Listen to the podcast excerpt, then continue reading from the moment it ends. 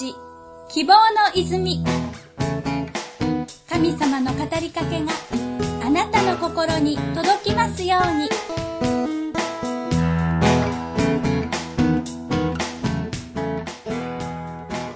今まで救急車に付き添いで乗ったことが2度あります。搬送先の病院を決めるまで、決まってから病院に着くまで、とても時間が長く感じられました。病院でお医者さんに見てもらった時に、はあ、よかった、とほっとしました。大野キリスト教会の牧師、中澤信之です。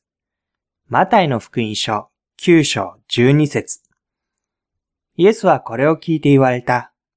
医者を必要とするのは丈夫なものではなく、病人です。町のお医者さんの待合室での会話。あら、お久しぶり。顔を見ないからどうしてるかと思ってたのよ。大丈夫よ。私は元気よ。元気というのが、病院の待合室での会話だというのだから、笑ってしまいます。お医者さんの待合室はこの頃、ちょっとした社交の場にもなっているようですね。イエス・キリストが先ほどの言葉を言われた時には、まさかこんな状況のことは想像していなかったかもしれません。でも、キリストの言葉の本質は今も変わっていません。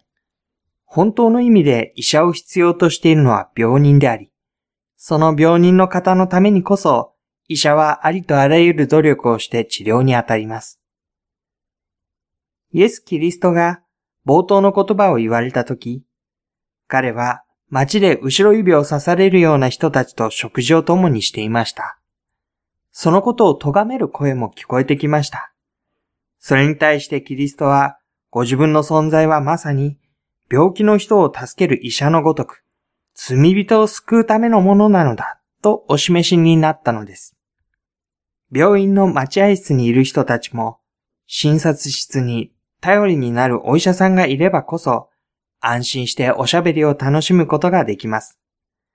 あなたはそんな風に安心できる頼りになる方をすでにご存知ですか？あなたのための救い主、イエス・キリストに出会っていただきたいと心から願っています。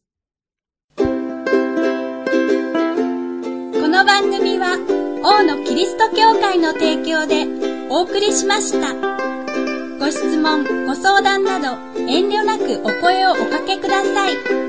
メールアドレスは oono.kyokkai.org 電話番号は042-743-5674です。